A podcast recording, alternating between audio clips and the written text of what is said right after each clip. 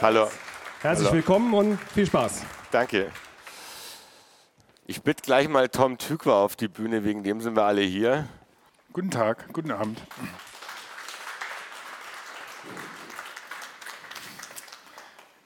Habe ich das hier alles?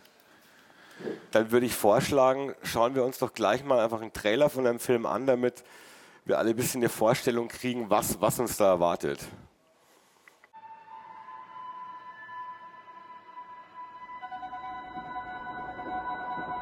Du oben, ich unten. Harmonie, Friktion, Symmetrie, Parallelität,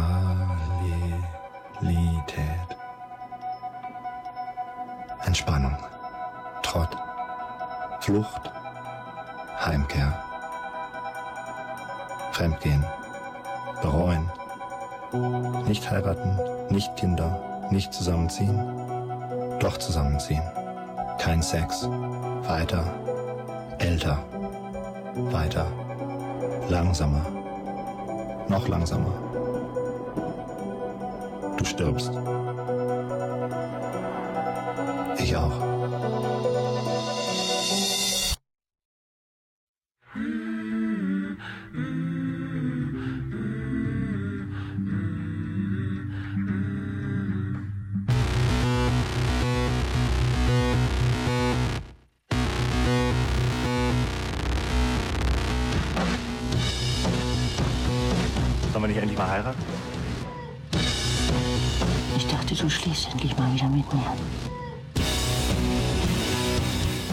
Mehr mit ihm gerechnet.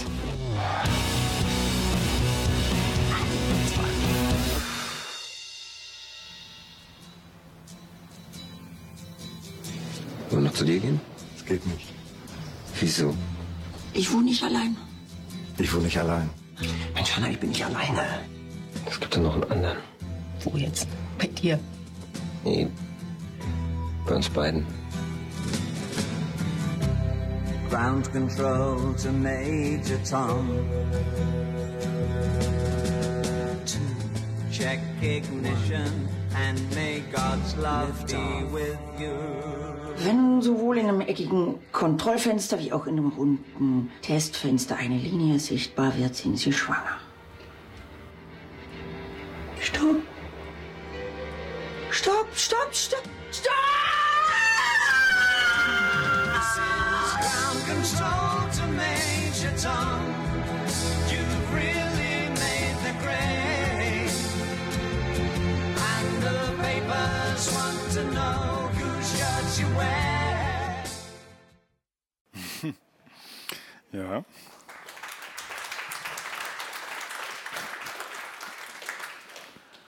Also es, ähm, es ist eine romantische Komödie. Ich habe so eine romantische Komödie noch nie gesehen. Also das ist eine sehr eigenwillige romantische Komödie, sehr interessant, sehr lustig. Ähm, am besten erzählst du, glaube ich, jetzt einfach mal so ganz grob das Setting, die, die, den Rahmen. Also es ist ein Film, der ursprünglich aus einer Ideenkiste stammt, die äh, langjährige Zweierbeziehungen beschrieb. Und ähm, dann hätte der Film natürlich eigentlich zwei heißen müssen, was äh, aber noch kein Film war, sondern es waren also Fragmente und Puzzleteile aus, einer, äh, aus dieser Welt der Menschen, die schon so ein bisschen länger zusammen sind, aber es irgendwie trotzdem ganz gut hingekriegt haben. Das ist das Paar, das der Film sozusagen einführt. Und was dann passiert ist, dass die auf einen Dritten treffen, auf einen Mann und sich beide unabhängig voneinander und äh, geheim voreinander in den verlieben und auch eine Affäre anfangen und das alles immer dramatischer dann wird. Äh, aber wie schon gesagt, auch wenn du noch nie so eine gesehen hast, es bleibt dann dennoch, also zumindest der Form nach und der Konstruktion nach, der Idee einer romantischen Komödie treu. Also es ist so, dass die, die Frau und, und der Mann verlieben sich in den, in den gleichen Typen. Das finde ich eine... Ähm, ich habe mir das sehr gerne angeschaut, da, da tun sich auch unglaublich viele M Möglichkeiten auf. Und ich würde mich auch wirklich freuen, wie bei Before Sunrise oder Before Sunset, die alle in acht Jahren mal wieder zu treffen, wie, es denen dann geht. Ähm, Wa- Was, ich, was ich ganz speziell an deinem am Film finde und was ich auch wirklich sehr mag, ist diese die Gelassenheit, mit der du erzählst. Es geht wirklich um es geht um sehr leichte Dinge, es geht aber auch um ziemlich schwere Dinge. Tod, Zufall, Schicksal, ähm, Treue, Untreue. Wie, wie, wie, ist dir, wie, wie, wie, ist, wie ist es dir gelungen, diesen unglaublich gelassenen Ton hinzukriegen? Also der Film, das, äh, wenn man den nicht kennt, äh, muss man sich ja nur so versuchen vorzustellen von den paar Bildern. Wir haben auch noch ein paar andere Ausschnitte.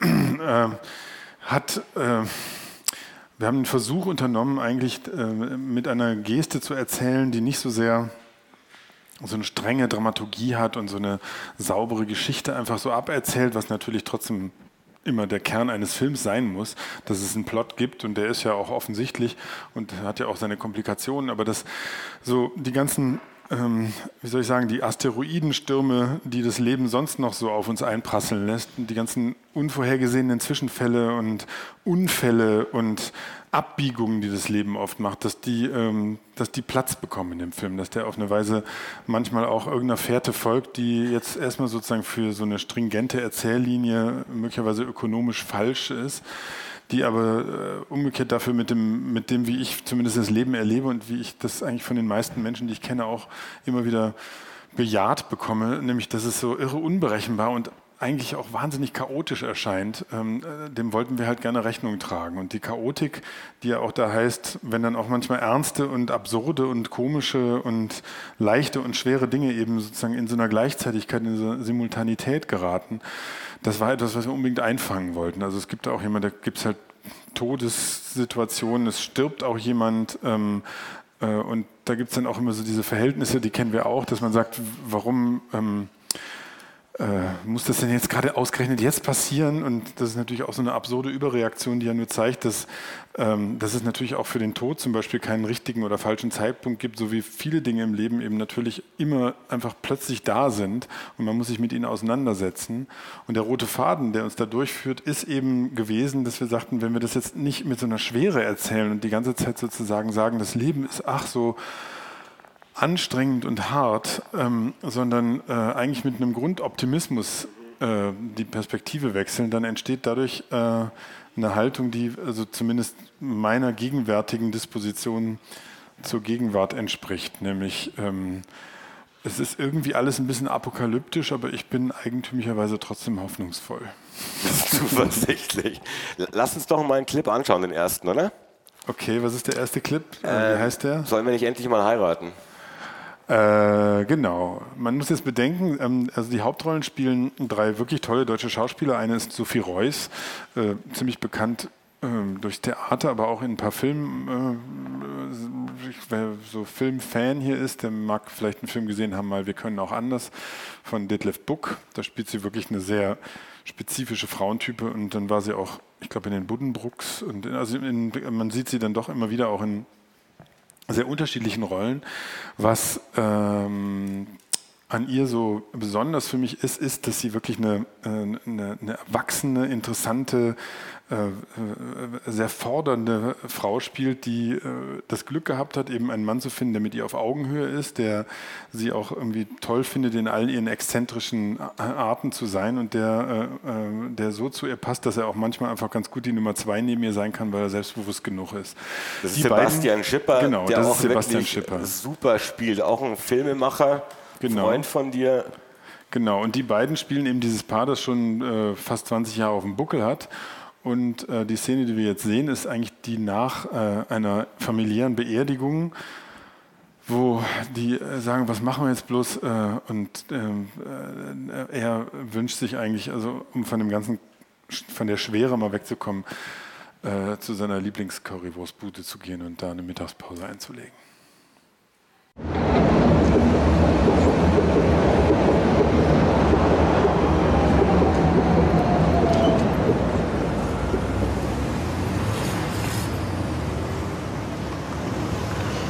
Schmeckt auch super. Was ist denn eigentlich heute für ein Tag? Samstag, wieso? Der 16.? Wieso? Dann haben wir heute 20-Jähriges. Echt? Oh Gott. Was denn? Erster Kuss oder erster Sex? Erster Kuss. Muskauer Straße, 16. Oktober 1990.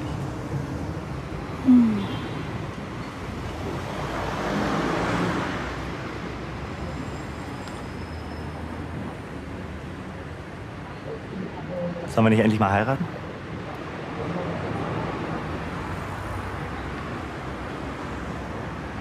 Okay.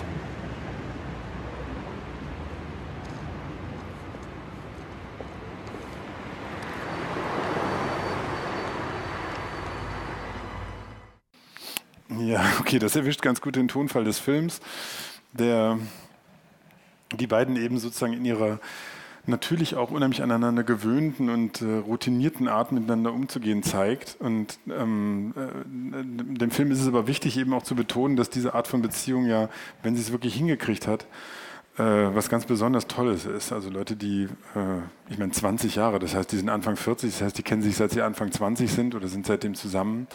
Und ähm, äh, es geht sozusagen ein bisschen um dieses komplizierte Phänomen, wie man äh, nach so einer langen Liebe, die auch immer noch eine Liebe ist, das sieht man denen ja auch an, äh, bei aller Beiläufigkeit, wie man äh, trotzdem die Spannung hält, wie man es überhaupt macht. Also das Problem dieser langjährigen Beziehungen, in denen natürlich sozusagen die ersten Jahre der äh, Triebe und des Wa- Liebeswahns äh, irgendwann natürlich nachlassen und man etwas anderes aber gewinnt, nämlich eben gemeinsame Geschichte, die man schreibt, ähm, eine große Vertrautheit, eine, eine Verbundenheit, die eben eine, eine, durch das genauere Kennen des anderen auch eine ganz, eigen, eine ganz eigene Nähe erzeugt.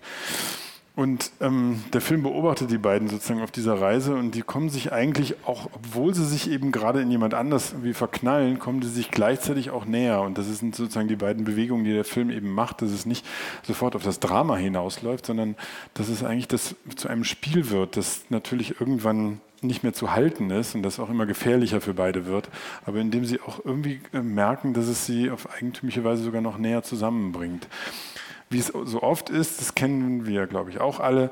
Ähm, also zumindest kennen wir viele Leute, die ähm, lange zusammen sind und sich immer ähnlicher werden, die sich auch manchmal sogar physiognomisch ähnlicher werden. Man kennt ja Paare, die sehen fast so dann aus wie Geschwister und haben auch schon was Geschwisterhaftes miteinander, ähm, auch so ein bisschen verschroben. Und wenn dann irgendwas so, so ein Querschläger kommt, der eigentlich also ja natürlich eine Friktion oder eine, äh, eine, Unsicherheit plötzlich wieder reinbringt in diese eingespielte Dynamik, ist das ja nicht immer nur schlecht, sondern und es geht sozusagen um diese Frischzellenkur, die so eine Störung erzeugen kann, die äh, Leute auch mm, auf ihre, sagen wir so, von ihren gewohnten Bahnen äh, aus denen hinausschmeißt und äh, auf ihr Leben gucken lässt und äh, dazu zwingt, sich auch vielleicht einfach nochmal neu dafür zu entscheiden, was sie wirklich wollen und ob sie das wollen und wenn, sich auch dafür einzusetzen. Also was ja das, das, das Irre an dem Film ist, sind, sind ja die Möglichkeiten, die du denen dann eröffnest, die, was dann eben passiert. Ähm, vielleicht sollten wir uns jetzt gleich mal den nächsten Ausschnitt noch angucken, weil da sehen wir mal David Striso.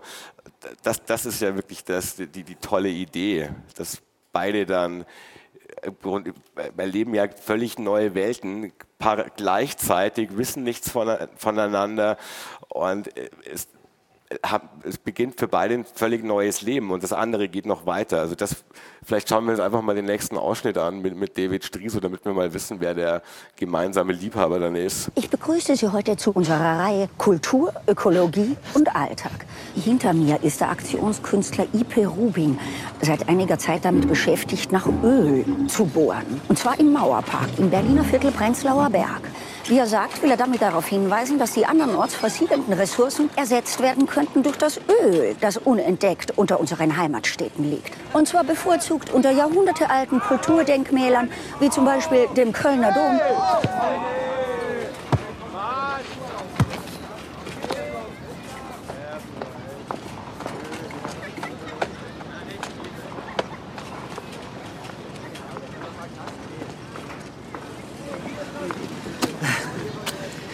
Aller guten Dinge sind drei. Was ist das denn? Kunst. Äh, ja, die Szene beschreibt eigentlich diesen Künstler gibt es wirklich, diesen Ipe Rubing, der diese Ölbohrung gemacht hat. Das war auch eine Performance, die wir sozusagen live mitgedreht haben.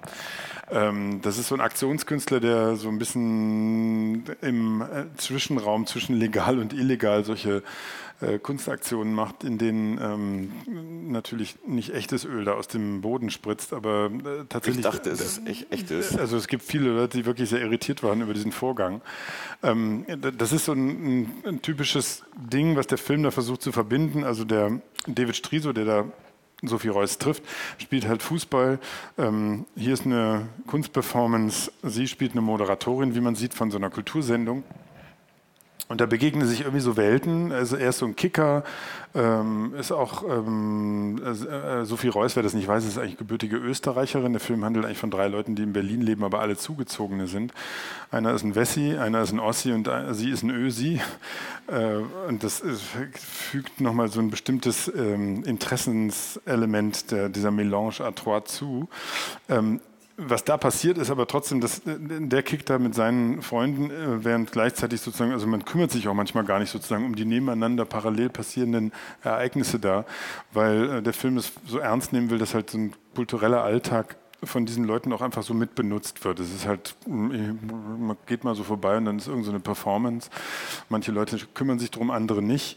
Ähm, der, der Tenor des Films ist halt, dass diese, diese Präsenz von Kultur in unserem Alltag oder von kulturellen Ereignissen inzwischen ja einen ganz anderen Stellenwert bekommen hat, als meinetwegen noch vor 20, 30 ist bei Jahren. deinen Figuren halt auch extrem hoch, weil der, der eine baut Kunst, die andere ist Kulturjournalistin.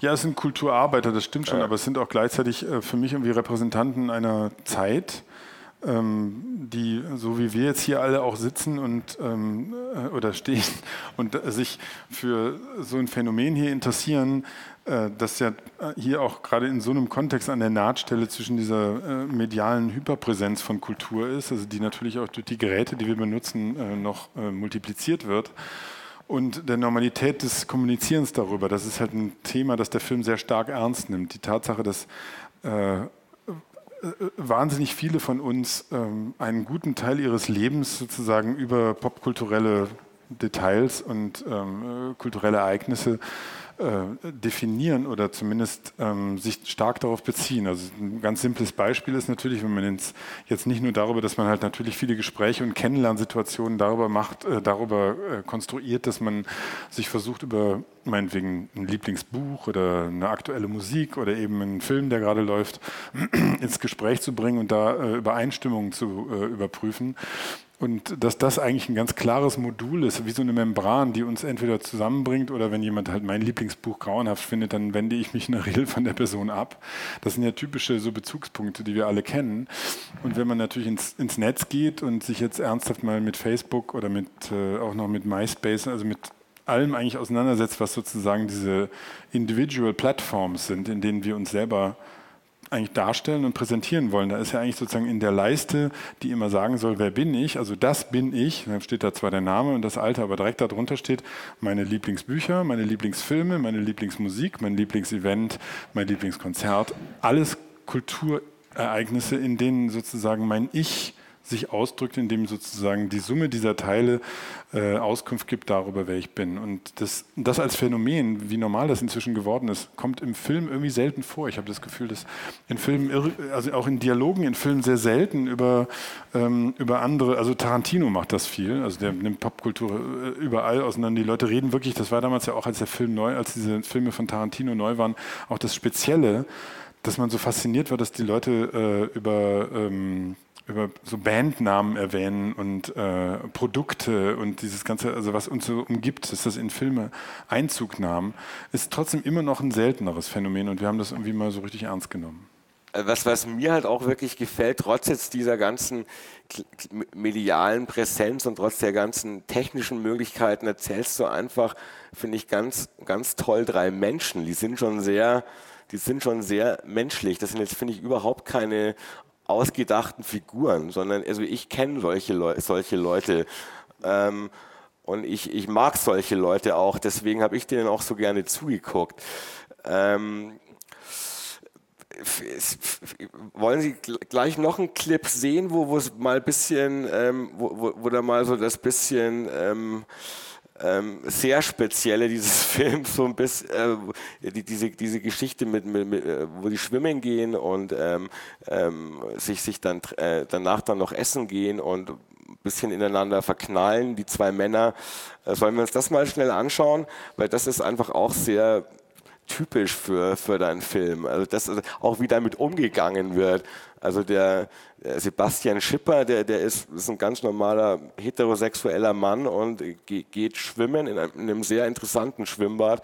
Will ich dann auch gerne mal wissen, wo das ist und ob es das immer noch gibt. Das finde ich auch schön an dem Film, wie, wie du Berlin drehst. Das ist, ist überhaupt nicht so das Touristen-Berlin, sondern es ist ein sehr eigenes Berlin. Also ich kannte da viel nicht, also das Schwimmbad zum Beispiel nicht. Die gehen, gehen schwimmen, die beiden Männer treffen sich und, ähm, äh, und der, der, der heterosexuelle äh, Schipper merkt irgendwie, dass, dass da doch irgendwas in ihm ist, was, was, was, was ihn zu diesem anderen Mann eben wirklich hinzieht. Und ähm, davon erzählt der Film dann ja sehr, sehr schön.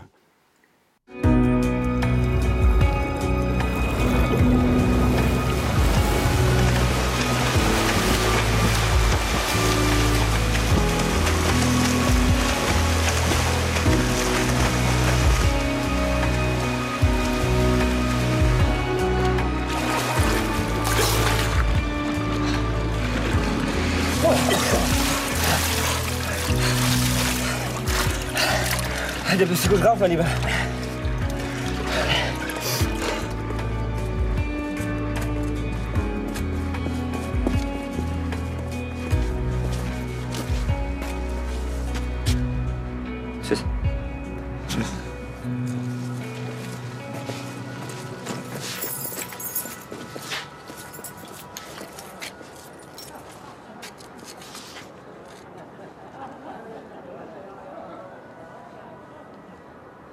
Ein Bier?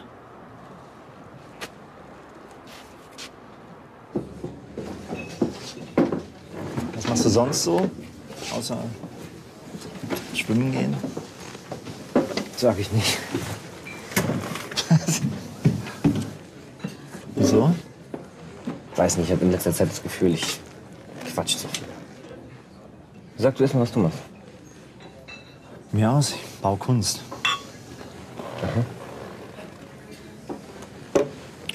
Was heißt das?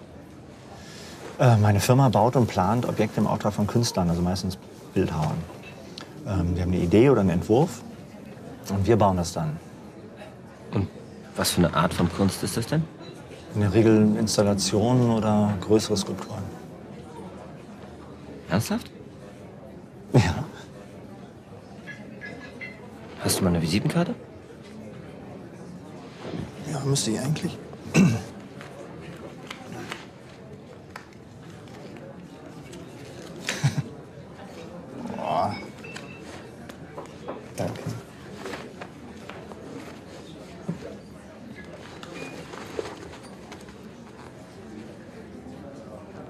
Heißt, du hast jetzt meine Nummer.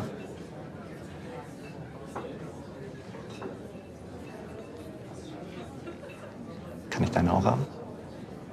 Ach so, na klar. Ja.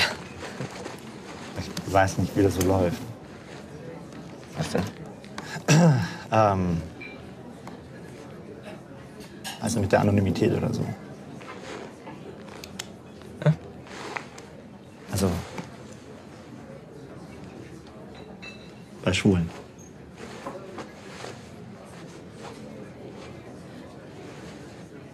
Ich bin nämlich nicht schwul.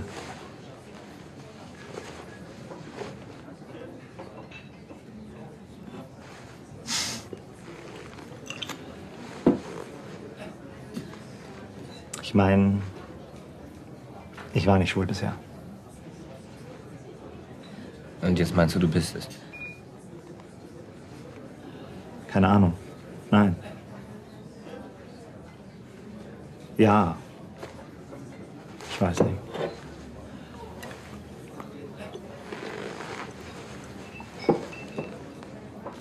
Mach dir keinen Stress. Ist nicht so einfach. Doch, du musst nur Abschied nehmen. Wovon? Von deinem deterministischen Biologieverständnis.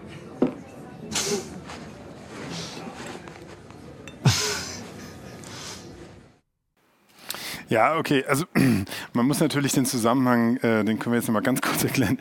Die haben äh, fünf Minuten vorher Sex gehabt. Also das ist das, ist das Entscheidende.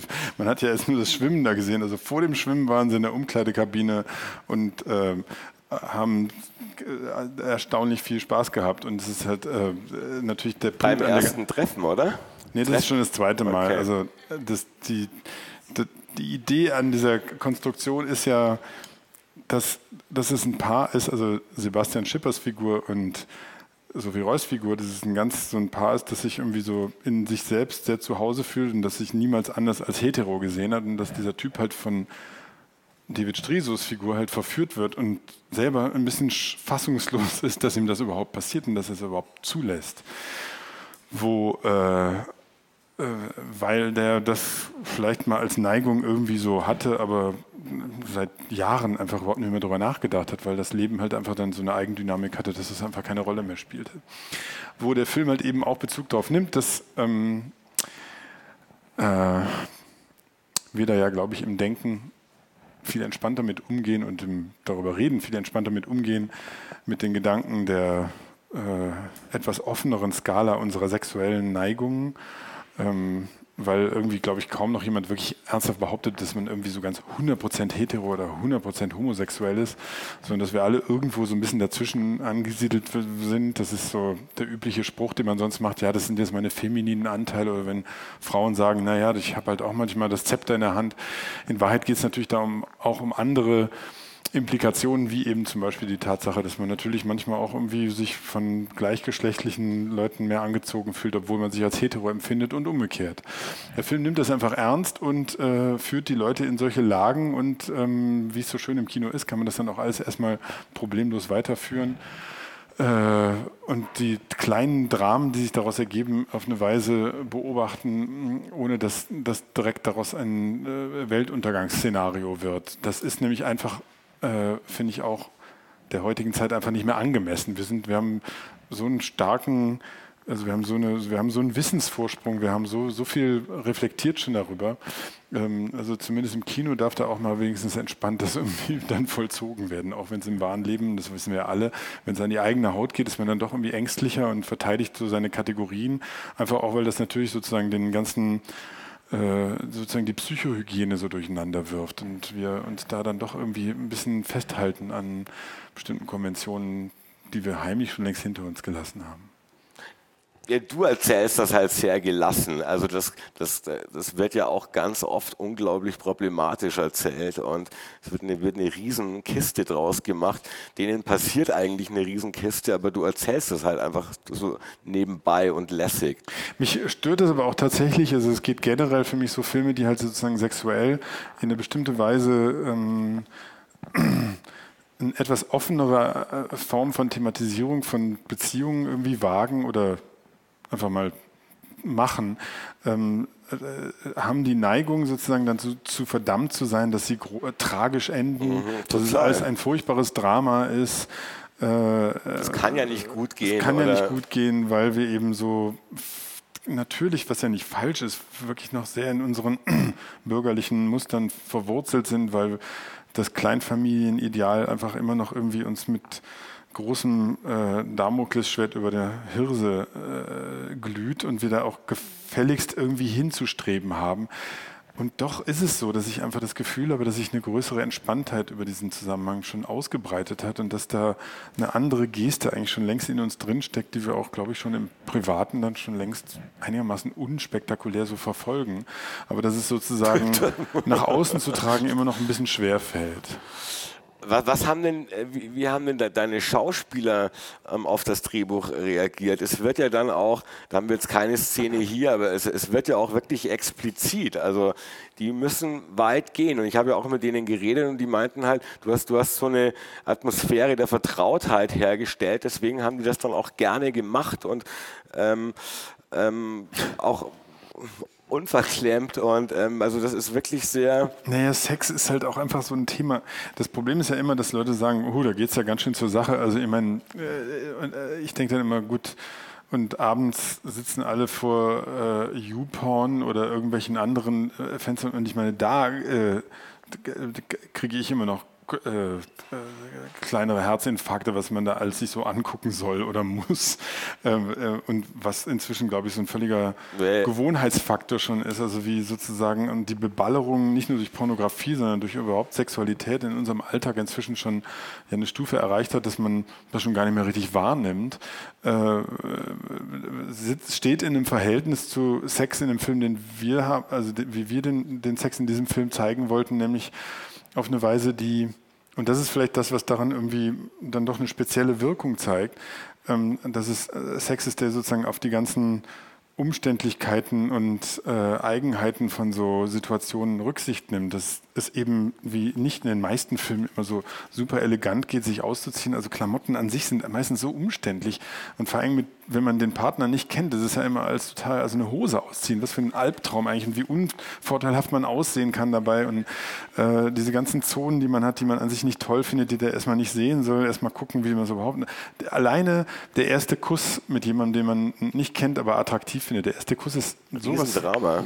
Spektakuläres, alleine deshalb, weil da kann auch schon der Ofen aus sein. Ja. Also, weil wenn der nicht gut ist, dann, oh Gott, dann muss man jetzt eigentlich weitermachen oder was, wie, wie kommt man jetzt raus aus der Lage?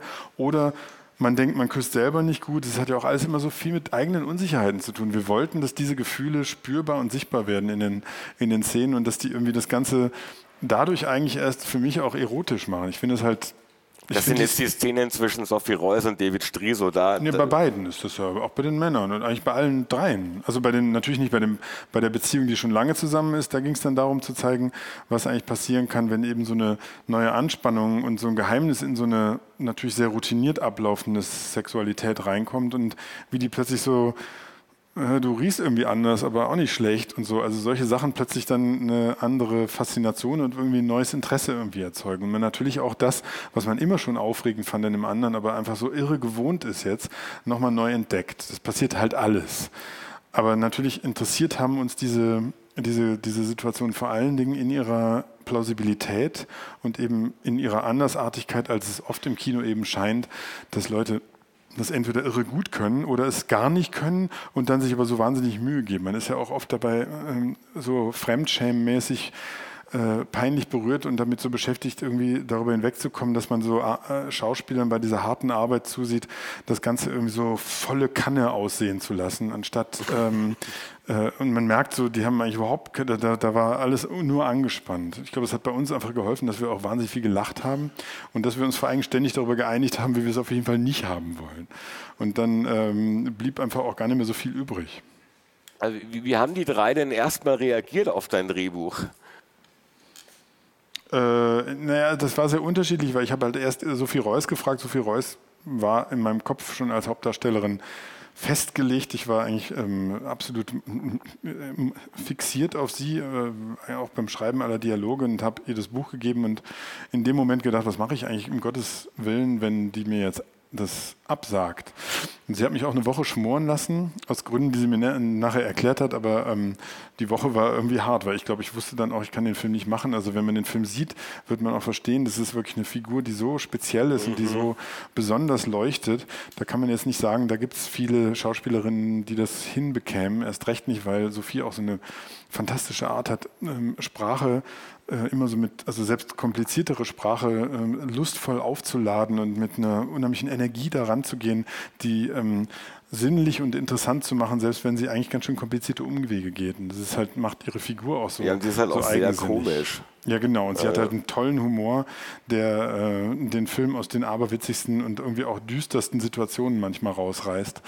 Insofern, also äh, das war, äh, und das war, sie war äh, auf jeden Fall äh, an Bord und ähm, glaube ich auch sehr angetan davon, dass es offensichtlich so war, dass ich mh, interessiert war an einem gemeinsamen Entwickeln dieser Figuren sozusagen ins Detail hinein weil man auch ja von ihr wirklich sehr viel mitbekommt. Also man kriegt ja auch unheimlich viel von ihr, weil sie so erfahren ist und weil sie natürlich für mich auch eine Partnerin in dem Zusammenhang auf Augenhöhe war.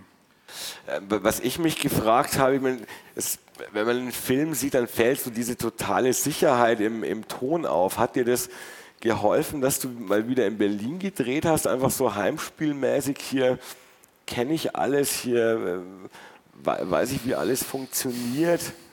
Ne, das ist so ähnlich wie mit dem Sex. Da gibt es halt auch immer so von, von Orten, es gibt immer noch so München, es gibt so München-Filme, die haben so ein, ach, das hübsche München, das sind immer diese Postkartenfilme, wo das alles so prick daherkommt und so sauber geputzt und irgendwie so, Die so, mögen wir ja auch nicht so. so Viertel Die- nach acht äh, äh, öffentlich-rechtlich aussieht.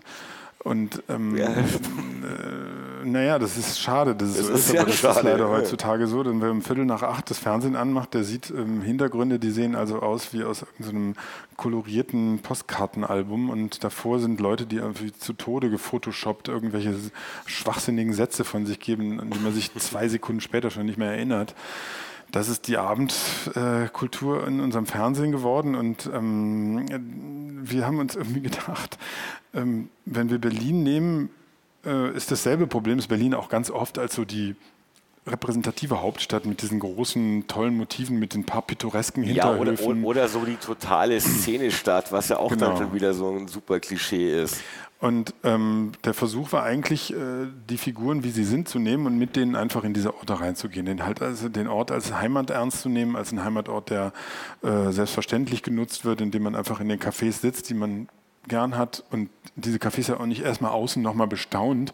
Oh, mein Lieblingscafé, wo ich seit zehn Jahren hingehe. Oh, diese schöne Eingangstür.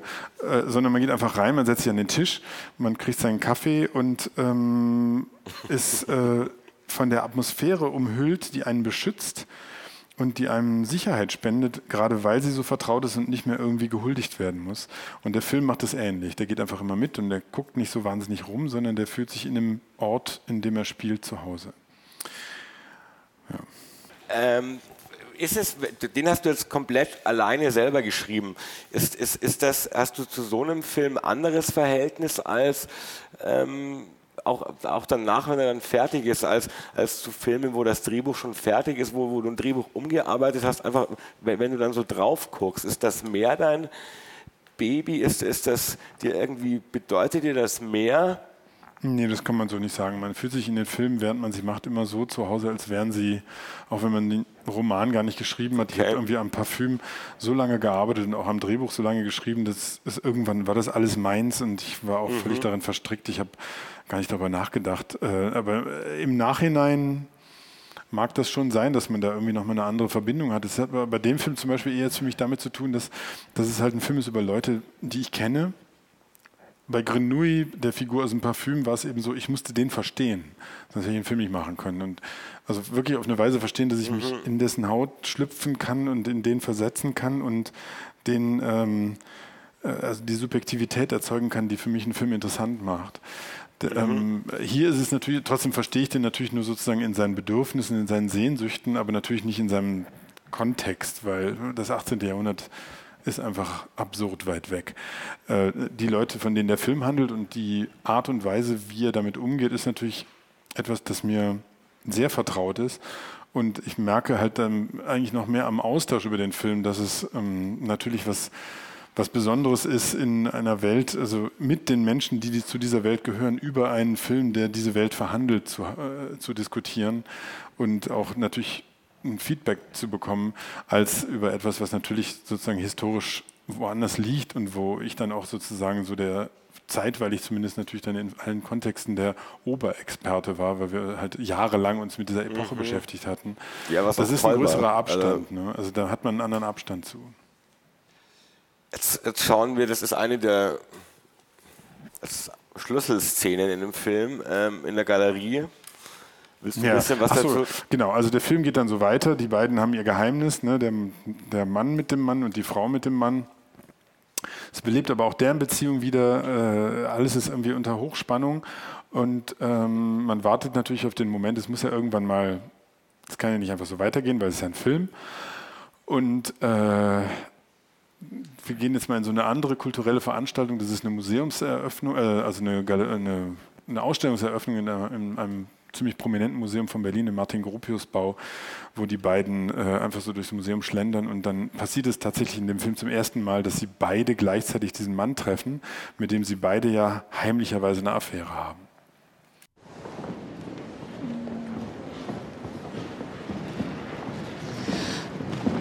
Ich war ein bisschen, ein bisschen durcheinander, finden Sie nicht?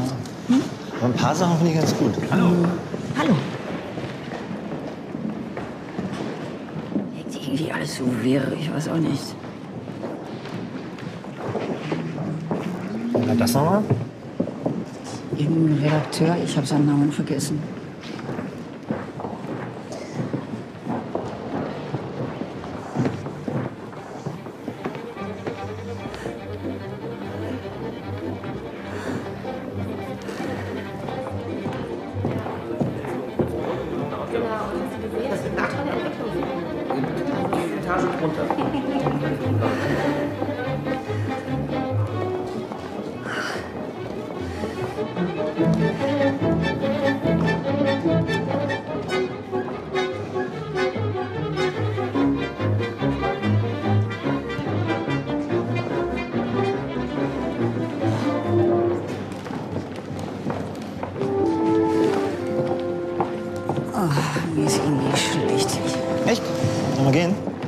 Nein, ähm, lass uns mal weiter.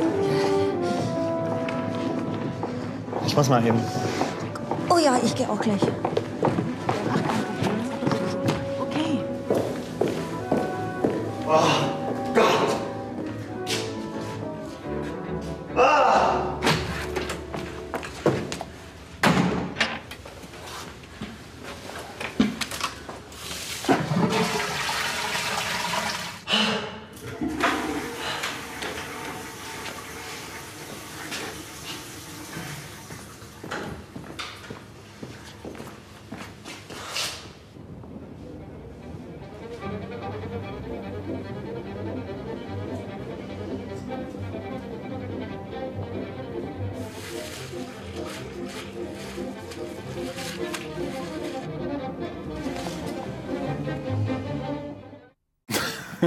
Schade, Ich hätte es gerne noch weiter.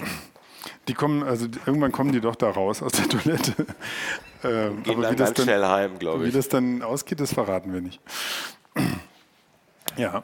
Äh, okay, das ist eine typische Szene, die den etwas Screwball-mäßigen Aspekt, Mhm. den der Film ja auch manchmal hat, äh, betont.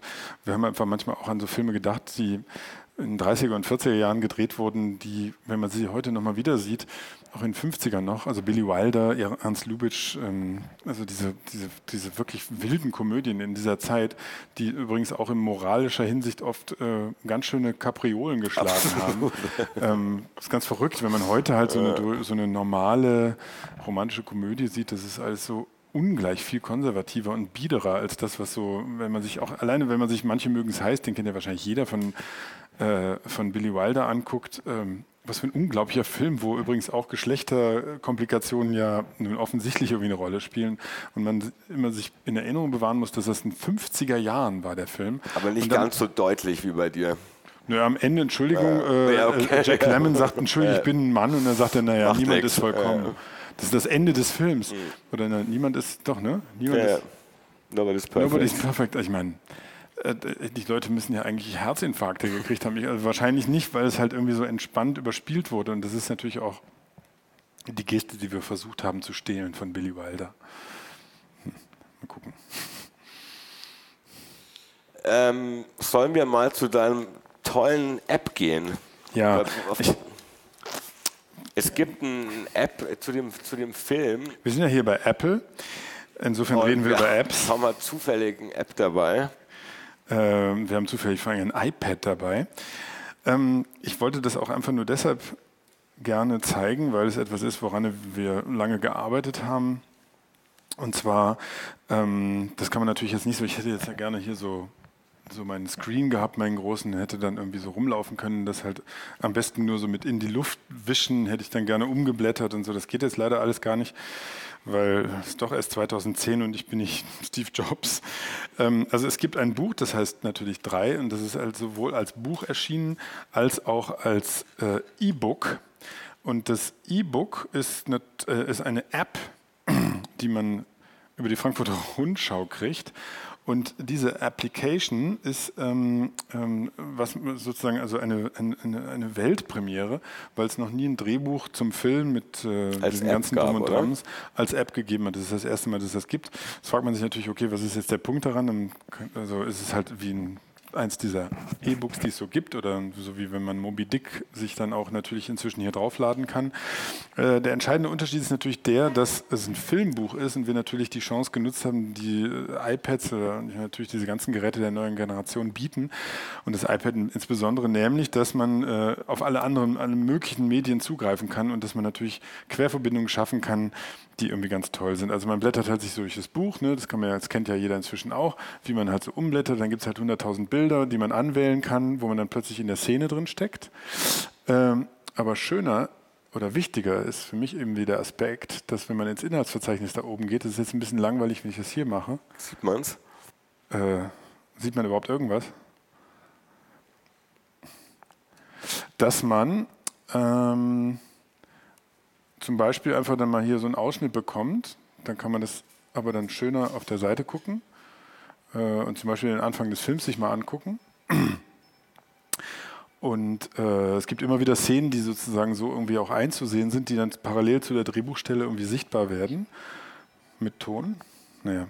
Äh, dann gehe ich wieder zurück ins Buch. Was so schön daran ist, ist, dass ähm, das Buch sieht auch so aus, das Papierbuch, das man kaufen kann, hat auch ungefähr dieses Format, aber es gibt eben in dem Buch sozusagen eine Materialleiste, die äh, gedruckt ist, die hier aber sozusagen durch Icons immer anwählbar ist. Ne? Man blättert halt irgendwie durch das Buch durch und dann kommt man irgendwann an Stellen und das hat natürlich kein Filmbuch der Welt. Da ist hier zum Beispiel im Anfang des Films gibt es eine Sequenz, die mit so Multiscreens geschnitten worden ist. Das heißt, man sieht überall so Fragmente von kleinen Augenblicken aus dem Leben dieser Paarbeziehung. Das sind natürlich alles Szenen, die wir wirklich gedreht haben, die viel länger sind. Also das, was man von so DVDs, Extras so als Outtakes kennt. Ähm, bei uns sind das eigentlich keine Outtakes, sondern das sind Szenen, die sozusagen für, dieses, für diese Melange, in der äh, der Film versucht, diese Beziehung zu- darzustellen, in kurzer Zeit mit ganz, ganz vielen kleinen Fragmenten aus dem Leben dieser Beziehung. Ähm, äh, die Möglichkeit besteht eben in diesem App, äh, diese Szenen nicht nur einfach so als diese Fragmente zu sehen, sondern die ganze Szene insgesamt sich halt anzugucken. Das kann man natürlich in einem kleinen Ding tun, aber man kann es natürlich dann auch groß machen und man kann es natürlich noch größer machen. Und dann kann man die Szene, die es im Film natürlich gar nicht gibt, also es ist auch nur auf diesem App zu sehen, die ganze Szene, die sozusagen nachher nur so in irgendwo in so einer kleinen Ecke in dem Film vorkommt und wo auch nur wenige Sekunden von zu sehen sind, kann man komplett sehen in ihrem zweiminütigen oder dreiminütigen Dialog. Das klingt jetzt alles ziemlich kompliziert, aber das ist eigentlich ganz einfach. Man wählt sie einfach an und guckt sie. Und wenn man den Film gesehen hat, weiß man natürlich sofort, wovon die Rede ist, weil man diesen, dieses Fragment im Film gesehen hat, aber gar nicht genau weiß, was da eigentlich diskutiert wurde. Das finde ich natürlich sehr schön, weil man dadurch sozusagen hier in den Film eingreifen und den Film halt sozusagen detaillierter verstehen kann. Dann blättert man sich so durchs Drehbuch, hat unten immer die, äh, die, äh, die Stills aus dem Film, aber wenn man halt Subinformationen will, dann drückt man hier drauf und dann kommt halt sozusagen das, woraus diese Szene sich eigentlich entwickelt hat. Also deine vorherige Frage nach den Inspirationen und wie das eigentlich irgendwie alles so zustande kommt, wie quer, also wie, wie sozusagen Querschläger und Gedankenblitze oft zu einer ganzen Szene führen oder wie man so merkt, dass irgendwie so ein kurzer Moment, der einen irgendwie interessiert hat oder ein Einfluss oder ein, ein, ein Bild, das man irgendwo gesehen hat, später sich sozusagen in einer völlig anderen Übersetzung niederschlägt in einer szenischen äh, Umsetzung. Diese ganzen Querverweise und diese frühen Impulse und Gedanken, die es so gab beim Machen dieses Films, sind alle hier drin. Die sind in diesem, also man kann, findet immer dann diese, diese kleinen Icons und dann kann man sehen, wie kam diese Idee eigentlich zustande? Oder es gibt zum Beispiel eine Szene, also jetzt ein typisches Beispiel, das habe ich hier da drauf gedrückt, dann kommt plötzlich so ein Interview und es gibt eine Szene, die spielt im Deutschen Ethikrat. Der Deutsche Ethikrat ist eine Versammlung von Wissenschaftlern, die große moralische Fragen verhandeln, die normalerweise mit Genforschung zu tun haben und was man da tun darf und was man nicht tun darf. Um das zu recherchieren, habe ich natürlich mich mal in den Ethikrat reingesetzt und habe so ein paar Spezialisten da interviewt, um das irgendwie zu verstehen, was da eigentlich genau passiert. Das ganze Interview, was ich gemacht habe, kann man dann halt hier mal eben lesen. Das sind dann mal eben so zehn Seiten Interview mit irgendwelchen Ethikrat-Spezialisten. Kann man natürlich wieder zumachen, wenn einem das zu viel Gequassel ist. Äh. So, und dann geht es hier einfach weiter. Und so geht das ganze Buch immer weiter. Man kann halt immer wieder sehen, wo kamen eigentlich die Ideen her. Man kann aber auch einfach sich nur die Bilder angucken und immer wieder kann man eben auch zurückgreifen oder zugreifen auf ähm, Ausschnitte aus dem Film, solche, die im Film wirklich drin sind, aber eben auch viele, die im Film gar nicht drin sind. Und das ist, äh, das muss ich schon sagen, das finde ich, äh, das habe ich überhaupt noch nie Kostet gesehen. weniger als das Buch. Ja, kostet weniger als das echte Buch. Und es ist mehr drin, aber äh, die Leute sollen ja auch verführt werden. Das war meine Apple-Verkaufsveranstaltung. super, super. Das, also Aber ich habe das wirklich, also äh, damit meine ich natürlich vor allen Dingen auch, dass ich dieses dieses E-Book als Format wirklich faszinierend finde und dass ich weiß, dass wir uns in diese Richtung bewegen. Und ich weiß auch, dass es da immer noch vielen Widerstand gibt und viele Leute, die sich ja unwohl damit fühlen, sich vorzustellen, dass jetzt in diesem Gerät irgendwann mal meine gesamte Bibliothek verschwindet und vielleicht auch meine ganze Video- oder beziehungsweise DVD-Sammlung. Ähm, ich glaube, wir sollten uns da entspannen und irgendwie der Tatsache ins Gesicht sehen, dass es äh, auch irgendeine Art von Absurdität hat, diese Berge von Material, die wir irgendwie um uns in unseren Wohnungen so aufbauen, äh, weil am Ende des Tages es ja tatsächlich so ist, dass was am Buch zählt, ist der erzählerisch, das erzählerisch Ist der Magische, Inhalt. was da entsteht. Was am Film zählt, ist natürlich der Moment, in dem ich diese Bilder sehe und nicht, äh, dass die in so einer Hülle stecken. Die Hülle, da werden uns unsere Kinder spätestens, aber möglicherweise schon unsere jüngeren Geschwister irgendwann mal angucken und wenn wir immer noch vor diesem Regal da stehen, fragen, du hast das wirklich alles mal in einem Laden gekauft und bist da hingegangen, hast da Geld für ausgegeben und hast das mit nach Hause genommen und ins Regal gestellt. Aha, und dann klicken die auf ihr Ding und haben dann so 58.000 Titel äh, und dann gibt einfach nur ein ähm, Marathon Mann und dann kostet es entweder 99 Cent oder man hat ein Abo mit dem Studio oder sowas und dann ist der Film da in HD und das ist doch irgendwie auch toll. Also ich habe da nichts gegen. Ich finde das irgendwie auch natürlich jetzt mal, um da ich glaube, die, die Leute, die hier sind, haben damit auch kein Problem. Gut, dann muss ich es ja nicht weiter äh, Nee, nee, nee, nee. Das, äh, das, das, das ist, macht ja wirklich Spaß, dass das, also das ist ja auch das, das, das Tolle an dem App da. Das ist für Leute, die sich für Filme interessieren, da ist wirklich irre viel drin. Also ich habe es mir vorher eben auch mal angeguckt. Das, war das ist wirklich was für Filmfans. Und die, die halt wirklich mehr, mehr dann noch über dich wissen wollen. Und das ist jetzt nicht, nicht nur irgend, ähm, das ist überhaupt nichts Überflüssiges. Das ist wirklich sehr interessant. Wa- Was, wollen Sie noch irgendwas wissen?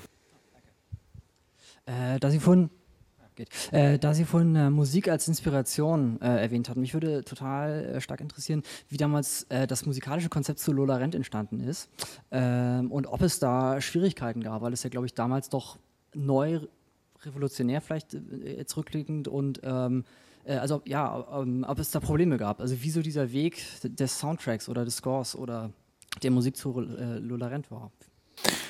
Ähm, also ich habe halt sehr, wie soll ich sagen, äh, konkreten Zugang zum musikalischen Teil im Film. Ich möchte gern eigentlich immer vorher wissen, wie die Musik ist.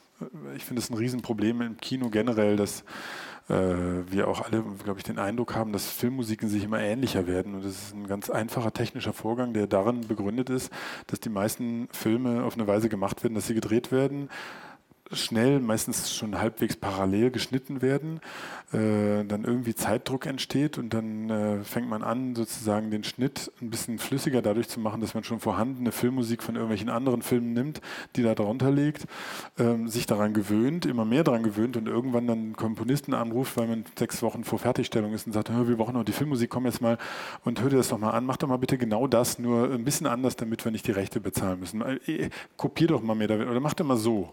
Und wenn die dann was anderes versuchen, äh, nee, aber irgendwie war das doch besser. Und man sagt dann immer, na, aber das ist doch der Herr der Ringe, die Musik. Äh, ja, äh, aber kannst du nicht so was Ähnliches machen? Und das ist wirklich für Komponisten irrsinnig frustrierend, weil die ganz oft da sitzen und sollen halt irgendwas kopieren. Ich meine, wenn irgendjemand den Film American Beauty kennt, äh, sehr berühmter Film, der mal einen Oscar gewonnen hat, mit dieser berühmten Pianomusik, das ist eine ganz einfache Figur. Ich würde inzwischen sagen, gibt es wahrscheinlich so an die 5000 Filme, in denen dieses Thema sozusagen in minimaler Variierung benutzt worden ist, weil es eben eines dieser genialen, eine dieser genialen Filmkompositionen ist, die eine bestimmte ambivalente Emotionalität erzeugen. Das ist sowohl traurig als auch hoffnungsvoll. Das ist irgendwie melancholisch, aber auch ein bisschen fröhlich. Das passt irgendwie immer. Deswegen wird es auch immer überall draufgelegt, weil es irgendwie dann ach, verzaubertes Kino erzeugt, auch in erbärmlichsten, misslungensten Szenen.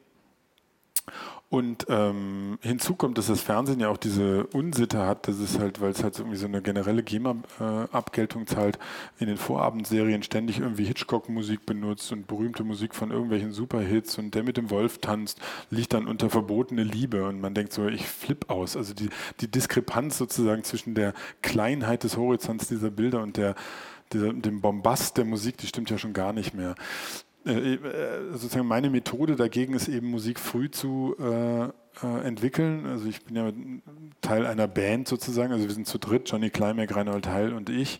Wir setzen uns eigentlich immer vor Drehbeginn hin, wir nehmen, nehmen das Drehbuch und sagen, okay, also ich habe auch oft beim Schreiben schon eigentlich so Instrumentierungen so ein bisschen so vor Augen schon gehabt oder im Kopf und so ein paar Klänge und Atmosphären und wir suchen die dann sozusagen zusammen und schreiben Themen und äh, komponieren das eigentlich schon ziemlich weit, so als gäbe es einen imaginären Score zu dem Film. Und das ist halt insofern toll, das war bei Lola Rent auch so, da haben wir schon ziemlich viele Sachen vorher gehabt.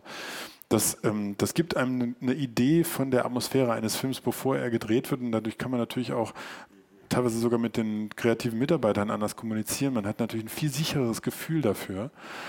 Und ich nehme an, dass das bei Lola Rent auch ein Faktor war. Wir haben halt sehr lange auch nachher dann trotzdem noch mit der Musik gearbeitet, um die wirklich eben ähm, einen organischen Bestandteil werden zu lassen und nicht so sehr dieses Gefühl, äh, da ist Musik, da ist äh, nee, da ist ein Bild und da wird Musik drauf gepappt und da wird noch ein bisschen Sounddesign drüber gelegt und dann hast du dieses komische Sandwich, wo irgendwie jede Schicht anders schmeckt, aber irgendwie im Mund wird es dann schon irgendwann eins werden.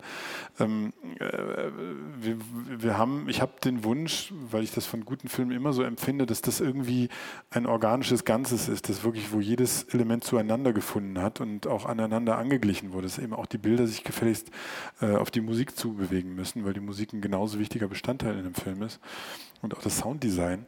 Und insofern halt diese parallelen Prozesse von großem Nutzen sind. Beim Parfüm zum Beispiel, bestes Beispiel, haben wir sogar mit einem großen Orchester schon den gesamten Score vorher aufgenommen, sodass wir das beim Drehen einspielen konnten. Also der Schauspieler, der arme Ben Wisher, der den Grenouille gespielt hat, der hatte halt wirklich Tage und Wochen, Drehtage, wo der immer nur alleine war und irgendwelche Fläschchen ineinander mixte und einfach auch einfach meinte, ah, ich brauche mal wieder ein Gegenüber, kann ich nicht mit irgendjemandem spielen? Und ich sagte, nee, du bist nun mal alleine in dieser Welt. Aber was ich tun kann, ist dir Musik einspielen. Das heißt, wir haben am Set öfter mal Musik eingespielt, äh, um ihm sozusagen einfach zu helfen, in dem Klima zu bleiben, in der Stimmung des Films. Und das war auch sehr gut. Bei Lola Rent hat es dann ja sich wirklich ganz gut ausgezahlt, weil die Musik und der Film so sehr vernetzt miteinander waren, dass das dann auch, glaube ich, ähm, in der Wirkung, in der Außenwirkung äh, sehr gut funktioniert hat, dass die Musik quasi den Film beworben hat und man Lust auf den Film bekam durch die Musik und umgekehrt. Und das äh, ist natürlich optimal, wenn das so gelingt. Sehr spannend. Eine haben wir noch, oder? Ja, aber dann. Da war doch jemand. Wer hat noch eine Frage? Da war Ja, jemand. ah, okay. Ähm, die letzten Filme, die du gemacht hast, waren ja sehr große, international und jetzt im Vergleich dazu ist der ja fast schon klein und real. War das ähm, sehr wichtig für dich, so einen Break dann nochmal zu nehmen und äh, vor allen Dingen, was kommt dann als nächstes? Also ich nehme das nie so äh, ernst für mich, was so als nächstes kommen muss in so einer karriereplanerischen Idee, sondern es gibt tatsächlich so unterschiedliche Töpfe, in denen was köchelt und irgendwann ist irgendwas gar und riecht lecker und dann muss das jetzt gemacht werden. Und der war halt einfach so weit. Der hatte, ich hatte diese Idee mit dieser dritten Person, wie ich eben erzählt habe, es waren erst zwei und dann kam die dritte dazu und plötzlich dachte ich, huch, der könnte jetzt wirklich gut werden, der Film. Und dann habe ich das angefangen zu schreiben und hatte extrem viel Spaß und war irgendwie unheimlich vital beim Schreiben und dann hatte das so eine Dynamik, äh, dass ich wusste, das muss der nächste Film jetzt werden. Und dann ist das egal, ob der groß oder klein oder, äh, ich meine, klein ist der ja auch nicht, der ist auch ein Film mit über 100 Motiven und ich finde dann ja auch immer das so komisch, wenn man sagt, also es gibt größere und kleinere Filme, Filme sind aber irgendwie immer auf eine bestimmte Weise groß, weil sie natürlich so viel Platz im eigenen Leben einnehmen, weil sie einem irgendwie zwei, drei, vier, fünf Jahre des Lebens irgendwie komplett besetzen und dann ja auch irgendwie gut genug sein müssen, damit sie das überhaupt verdienen, das ganze Leben so zu dominieren und weil sie dann auch immer selbst sogenannte kleinere Filme ja ganz schön teuer sind. Also der Film hat jetzt auch knapp 5 Millionen gekostet, was ich irgendwie genauso eine abstrakte Irrsinnssumme finde wie die 50, die das Parfüm gekostet. Oder äh, das macht für mich irgendwie kaum noch einen Unterschied, weil es eh sozusagen out of reach für unser Eins und irgendwie eine Summe, die natürlich auch nur dadurch zustande kommt, dass man äh, ziemlich viele Leute beschäftigt. Ne? Es ist ja nicht so, dass man das meiste Geld, das in Filmen immer ausgegeben wird, also beim Parfüm haben irgendwie 1300 Menschen gearbeitet über viele Jahre hinweg. Dadurch kommt halt auch so eine riesige Summe zustande und natürlich auch durch ein paar Kulissen und so, aber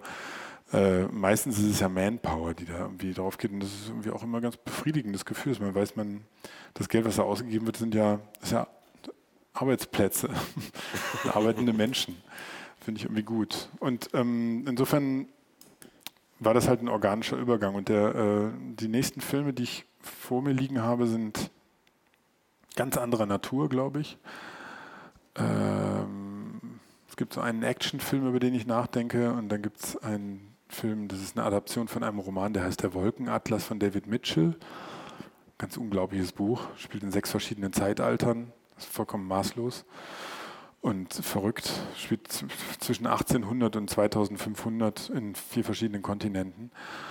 Und äh, das andere Buch ist eine Flüchtlingsgeschichte aus dem Sudan. Das ist ein Buch von Dave Eggers und äh, das ist auch eine Romanverfilmung, aber ein autobiografischer Roman oder ein biografischer Roman, der heißt Weit gegangen in Deutschland und im Original What is the What? Danke. Ja, danke. Okay, danke Tom, dass du da warst. Danke für Ihr Interesse. Ich hätte jetzt noch weitermachen können. Ich hätte jetzt noch eine Nee, Stunde zuhören können.